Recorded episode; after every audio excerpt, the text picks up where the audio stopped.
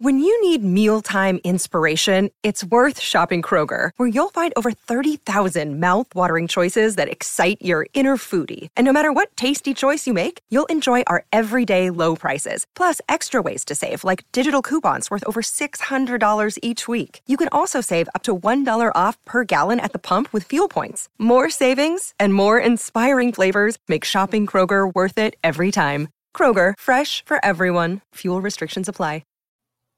What's up, everybody? Welcome back to the Post-Gazette Sports Now YouTube channel and podcast network. I'm Noah Heil. She is Abby Schnabel. And Abby, it's that time of the year again for us to start the college basketball show back up. The last time we were doing this, it was March. There were teams in the tournament, and it was chaos. So I think we continued afterward, actually. We went into the summer, but those are the memories that I have, you know, and we're not far away from that time, crazily enough. In what, 8-9 weeks? Mm-hmm. It'll be Selection Sunday or something like that, maybe 10 or 11. I'm not a math guy. I'm a sports writer. So, but nonetheless, we're in the thick of things. Conference play is underway, and a lot to get into. So, but I mean, first things first, how are you doing? How's your new year getting off to? How's it getting off to a start, I should say? And just how have you enjoyed watching all the college basketball in this area so far? First, I want to point out, you keep saying 8-9 weeks. In just 2 weeks, it'll be 3 weeks. It'll be my 1 year at the Post-Gazette. Look at that. Crazy. Wow. I remember when we sat down and did our first podcast and I was like, I have no idea what I'm doing.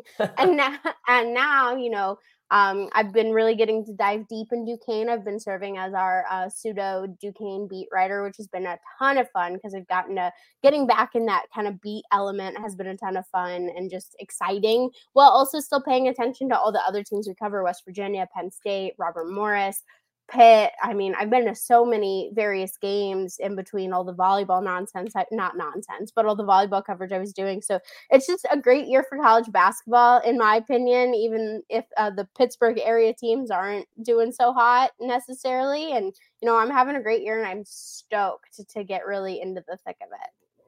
Yeah, I am too. I mean, I kind of been in the thick of it with just Pitt and everything, and that's where we're going to start off the show. So last year we had a different format than what we're going to do this year. Abby and I talked things over, and what we're going to do for this show, we're going to have one question, one highlight, and one prediction. And the question in the highlight is going to be something we both discuss, and then the prediction will be we will both be making a prediction on the same topic. That way, I always just kind of like being a little organized and everything. And I feel like this is a way for us to maybe, you know, if there's not a lot to talk about on the Pitt front, we can work in some other things. And we're not tied down to just one team, one player, one story for a whole show. We can cover a lot of different things. But at the same time, you know, if one team's more relevant than everything else, which will likely be the case with Pitt, just by the way this city works, it could be a whole Pitt show. We'll have to just go week by week, and that's what's great about college basketball. So much can change in a week. So to start things off, my one question, and this is something I've asked myself now over the last 24 hours, we're recording this on Wednesday afternoon, is Blake Hinson currently Pitt's biggest area of concern? And now when I ask that, I want to establish a few things. One, Blake Hinson overall this year is still having a very strong season, probably an all ACC caliber season. So he's not been like a huge issue if we're looking year wide. I also want to make it clear that he's not been the big, you know, he has not been a issue, let alone the biggest issue. He's been a strength. But what I'm talking about as far as right now is that he is undeniably struggled in Pitt's last three games. And while the first of those three was against Purdue Fort Wayne, and they were able to get by with production from others, it hasn't been the case in their last two. And now they're in the beginning of what's going to be the hardest month of their schedule, and their best player is slumping. So I'll ask you, Abby, is this the biggest issue for Pitt right now? Best player slumping at the start of the toughest month of the season? I think yes and no. And I'm glad you made the distinction that we're just looking at these past few games, because as I looked at the stat line, I mean, his stat line for the season looks great. But then you look at this season or these past three games and he's really struggled. And I say yes, because you cannot have your best guy really struggling like this, especially when you're being so reliant on a lot of newcomers. I mean, the whole squad other than Fetty and the Diaz-Graham twins. And, you know, there are some other returners, but really you're leaning on Lowe and Carrington and Leggett. And while that's fantastic that you have this great cast around Hinson, you really need Pitt, really needs Hinson to be stepping up, to be hitting those tough shots when necessary. And I don't think that's something we're seeing right now, which is a little bit of a concern. But I also say no, because when you think about it, is the teams that they're playing right now are teams that he has played against many times before. These are guys that know what Blake Hinson does. These are guys that there's a lot of film out there on Blake Hinson, and they're able to study him a lot more than they're able to study a freshman or even a guy like Ishmael Leggett, who's new to Pitt. And sure, there's film out there on him, but his role at Pitt is a little bit different than his previous roles. And so I think it makes sense that he's having a slump, right? Hinson is having a slump right now because these guys, the teams that they're playing, Syracuse and UNC specifically, have played Hinson before. They know what Hinson does well. They know what he doesn't do well. And so how much of the slump is personal versus the outside factors? And then you also have to take into consideration is while Blake Hinson is the best player on this team and needs to be the best player on this team, while we're halfway through the season, you know, last season, while he really did have a great cast around him who was able to pick up the slack, and I'm not saying that this team can't pick up the slack, it's just a little bit more difficult when you're, again, with a bunch of new players, whereas last season it was guys who were, you know, older than me, had been in the college basketball world for 4 or 5 years. And so that's why I say yes and no, because yes, it's a concern. You don't want Blake Hinson to be having these struggles, but no, it's not at the same time, because a lot of it is outside factors. A lot of it is stuff that, yes, he needs to overcome, but it also makes sense that he's in a bit of slump because there's just more film out there on him than just about anyone else on Pitt's team. I like what you had to say, and my answer is kind of similar to yours. Blake is not the biggest problem on this team right now, but the biggest problem pertains to Blake, and that is that this team has no identity. And right now, the way that this team is going to beat Power 5 opponents, Quad 1, Quad 2 teams, is by Blake going out and having a monster game.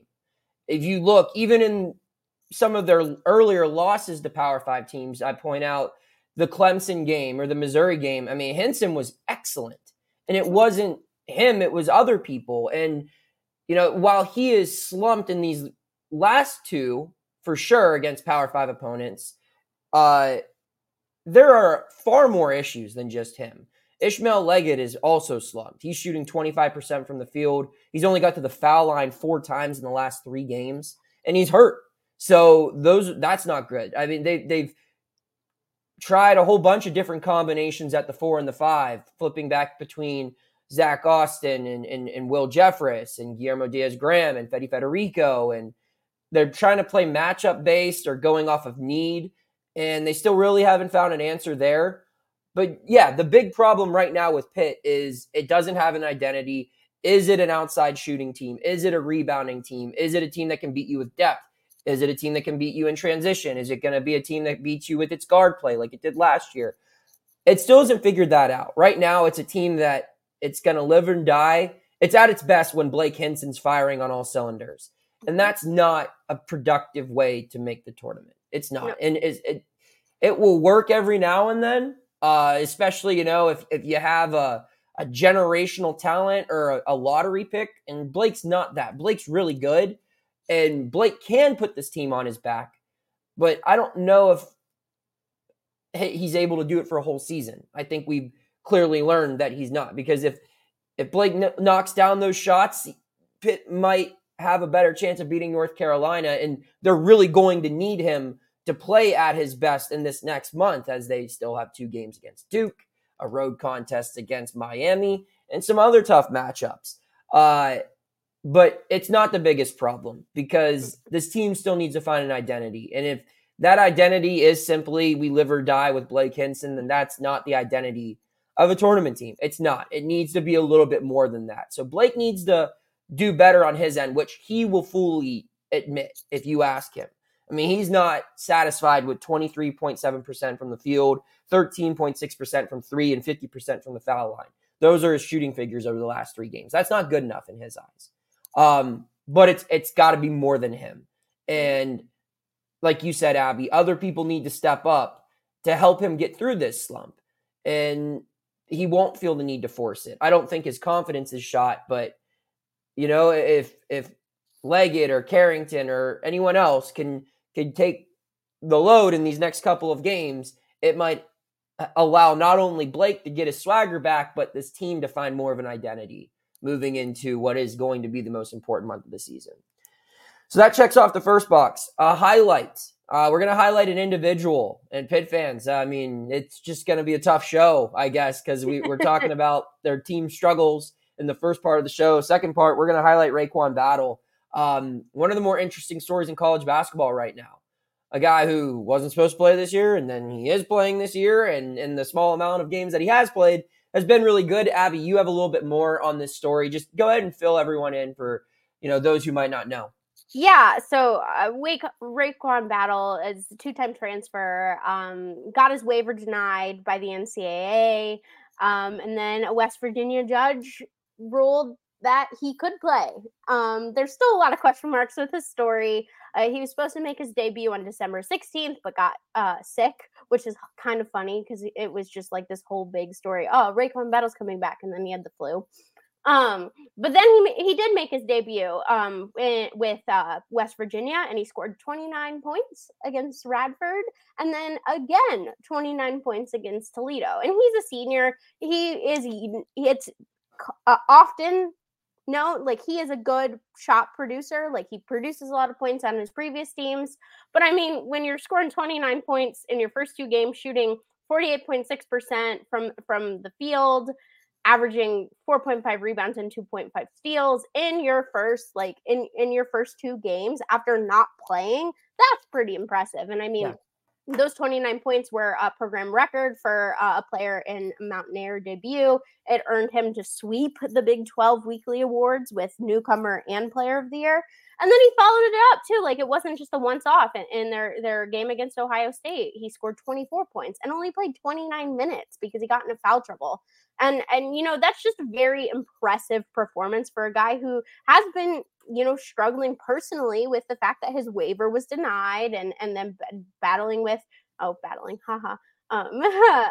the fact that, you know, is he going to play? Is he not going to play? And I think it's given a lot of West Virginia fans a lot of hope that if he does, like, get his eligibility further extended, because right now it's on a day basis. I don't know the exact dates because originally it was 14, but I think we're past that 14-day window.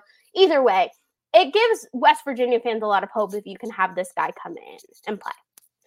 Yeah, I mean, my biggest takeaway from this whole story is West Virginia fans have to be watching this and thinking, what could have been? You look at everything that has led to the Mountaineers being where they are as a team right now. I mean, no Bob Huggins, Kirk Krissa suspended, a whole bunch of people transferring out, and then this battle situation, and there's other stuff too.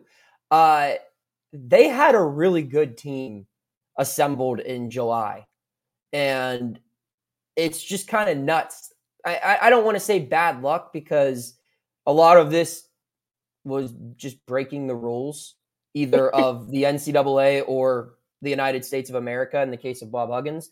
But I mean, it's true. You can't do what he did. But yeah, it's just unfortunate because they could have been a very, very good team. And having watched them not long ago in Morgantown and seeing Pitt take it to them, I mean, that was a shell of what that roster really was supposed to be. And I'm sure Pitt fans aren't crying over it, but it's got to be frustrating because, I mean, there was a lot of work that went into building that roster. There's a lot of resources that went into building that roster. You know what I mean? So it's got to be tough for that to all unfold. And then you see just a little flash of what it could have been. You know, if imagine if they did have their coach and they did have everyone around, including a guy like Battle who's showing what he's able to do. That's got to drive everyone nuts. So that's our highlight. So we'll move on now to the final part of the show, prediction time. So we're recording this Wednesday. So Duquesne plays tonight, correct? They play UMass tonight. UMass first Atlantic 10 game of the season for them. So we will not be able to react to that one. We're going to have to predict that one. What I want to do, Abby, Pitt's played one game already this month, has 7 remaining. By the time people are watching this or listening to it, Duquesne will have 7 games remaining on its January schedule with 1 in the books. I want to know which team has more quad 1 and quad 2 wins at the end of the year. So just at the end of the month. At the end of the month, excuse me. Yes.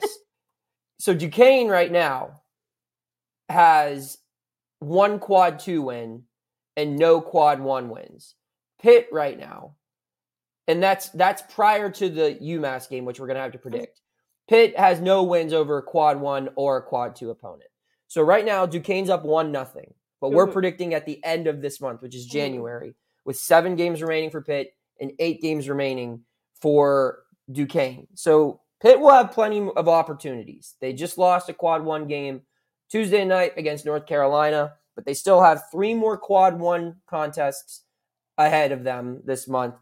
A home and home against Duke, and then a road game at Miami. And then 2 quad 2 games as well, a home game against Wake Forest and a road game at Georgia Tech. So that's 5 total opportunities to get a quad 1 or quad 2 win this month, where meanwhile, Duquesne has 4 opportunities this month. So they have a quad 2 game Wednesday night against UMass. They have another quad 2 game at home later this month against St. Bonaventure. And then they have quad 1 games, a home game against Dayton. I believe that's next week. And a road game, I should say, against St. Joe's. So theoretically, if both of these teams won out, they'd be tied 5-5. That's where we get the even opportunity here because Pitt has 1 more opportunity. But what say you, Abby? Who finishes with more quad 1 and quad 2 wins this month? Like, who has more at the end of the month, I should say, Duquesne or Pitt? And what's the number? I think Duquesne, and I'm going to say they win 3 out of 4. Ooh. So that brings their total to 4. Yes. Total wins, okay. And I'm not going to predict whether, like, I'm not going to say I could see them winning or losing to the Dayton and the St. Joseph's, but I think they win at UMass and win at home against St. Bonaventure. I don't know. I just think this team it's finally hitting, like, it's been great all season, don't get me wrong, but I think it's finally hitting its stride. Everyone's healthy again, finally. Day-Day Grant has really stepped up his defense and on top of his already impressive offensive game. And I just think they know what they have to do in order to make it to the NCAA tournament this year. And they're not going to let that goal get away from them. And they know that they're going to have to win games like this if they want to increase their odds. Because obviously, if you win the tournament for any team, you're automatically in. But for an A10 team, you really have to show that you're really freaking good all season to get that AQ. And I think in order to do that, they have to win at least 3 of the 4, if not all 4 of the 4. And I think they do have a legitimate chance of winning all 4 of the 4. I'm just less optimistic because that's hard to do in general. And then for when I look at Pitt, I think they win both their quad 2s, but I don't like any of their chances for their quad 1s. So that's why I'm going with Duquesne. Obviously, I've covered Duquesne a lot more closely than I have Pitt, so maybe I'm a bit biased there. But yeah, I'd say 3-2. Pitt, but I really think it could go either way. I will say they end the month tied. I think Duquesne's going to go 2-2, and I think Pitt will go 3-2. I agree with you that Pitt will win both of their quad 2 games, and I think that's right about when this team's going to start finding its footing. I think that it's going to lose to Duke in both contests, but then it's got a short turnaround after the road game in Durham on the 20th. And I think it's like 2 days later it plays in Atlanta against Georgia Tech. And I think that that game is going to be where this team starts to really find its footing. If it's going to happen this year, you see them, they could get the win there and then they go to Miami. You get that win, come back against Wake Forest. That could be three straight wins over a quad one or quad two team. And now it has momentum. And don't get me wrong, at that point in time, it's going to have a lot of ground to make up because it'll be 2-5 in the ACC leading up to that stretch that I just mentioned. Whereas Duquesne, like you said, I think they know what needs to happen. They're so close. They do seem like a legit, they really only have one bad loss, right? Like the Nebraska loss isn't bad. The Princeton loss isn't bad, but I got to see them win the big one. It isn't the ugly losses that have been Duquesne's problem. It's being able to win the big one. Yeah. And there are opportunities here, but like you said, the A-10 really, since the transfer portal really took off, has become a two-bid league at best. And I don't know if it's going to be anything different this year. I think you might have one at-large if it's Dayton, and then if there's a different tournament winner, unless if you go close to perfect in conference play. And I just look at Duquesne. I just think because of that, it's going to be such a competitive league, knowing that there's so much pressure on these games that no one's going to be able to escape unscathed. And that's why I see Duquesne going 2-2 this month against quad one and quad two, which would end the month at 3 total wins in this category, tying Pitt. So that's where I go with the tie. I think that's why I'm really excited for the Dayton and St. Joseph's games, because those are the top two teams in the A-10. And I feel like Duquesne can pull out a win against at least one of them. I mean, both are really tough opponents. I'd love to see them win both, but at least one of them. I think that's when I'll know that this team really has a chance to be an NCAA tournament team. Because like you said, we haven't seen them pull out that big win yet. And I think they've got good opportunities coming up, just like Pitt. I mean, both teams are kind of in this situation where they really need to show that they're not mediocre. And now's the time to do it. Absolutely. Well, Abby, that's all I got. Any final thoughts as we wrap up our first show of 2024? Go basketball. Go basketball. Hit that subscribe button if you haven't already and keep tuning in. We'll have more college basketball content here on the Post-Gazette Sports Now YouTube channel and podcast network every Thursday. Take care.